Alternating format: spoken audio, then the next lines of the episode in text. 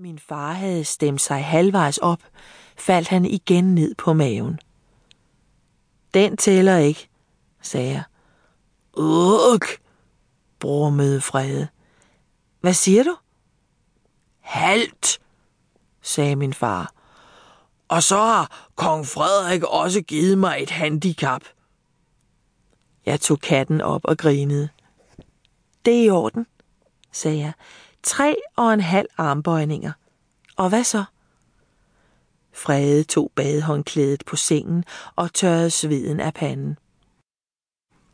Det er sundt, Frederik, sagde han. Jeg kommer snart op på 50. Aldrig, råbte jeg. Jeg har virkelig tillid til Frede. Men 50 armbøjninger, det klarede han ikke. Selvfølgelig kan jeg det, råbte han. 0? Nå ikke! Sådan kunne vi have fortsat i timevis, men jeg skulle i skole. Så jeg droppede Kong Frederik på sengen. Så okay da, Frede, sagde jeg og tog afsted. Lige indtil om aftenen havde jeg totalt svedt morgens oplevelse ud. Og jeg tænkte heller ikke nærmere over den lange pakke, som Frede havde med hjem fra arbejde. Det var vel byggetegninger eller plakater med en jazztrompetist, der allerede hang overalt i huset. Han hed Miles Davis eller sådan noget i den retning. Jeg var ved at lave mad. Den stod på kartoffelsuppe med en sjat fløde, stegt flæsk og ristede franskbrødsterninger. Frede elsker min suppe. Han ville allerhelst bade i den, siger han. Men denne gang nøjes han med en enkelt portion. Kan du ikke lide suppen? spurgte jeg. Jeg havde måske kommet for meget salt i.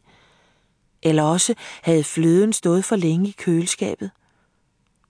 Suppen er helt i top, sagde Frede, bøjede sig ind over bordet og gav mig et smækkys på kinden.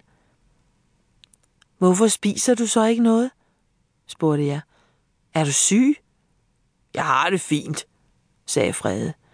Du ved nok, at det ikke er sundt at spise for meget. Jeg nikkede.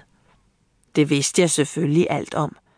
Vi havde oven i købet haft et emne i skolen om sunde spisevaner.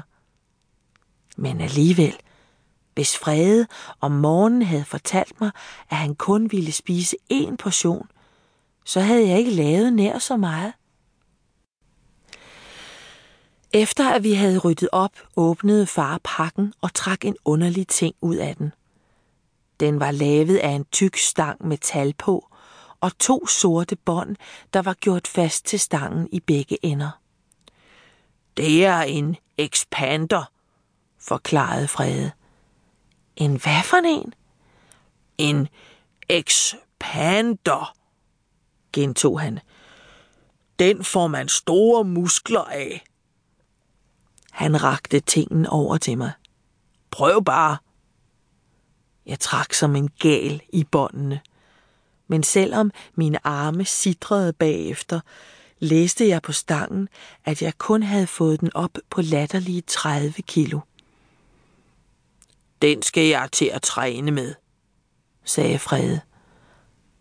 Så du får store muskler, sagde jeg. Ja, så jeg bliver stærk som en tyr. Fedt, Frede, sagde jeg. Smarte muskler og en flad mave.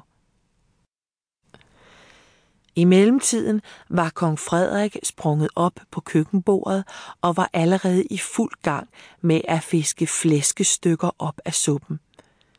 Efter at vi havde jaget ham væk, blev Frede nødt til at gøre køkkenbordet rent. Der var nemlig spor af kattepoter overalt.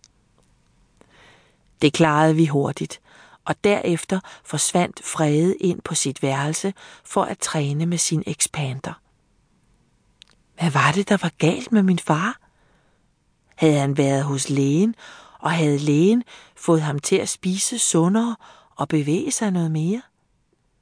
Det havde han i hvert fald ikke sagt noget til mig om.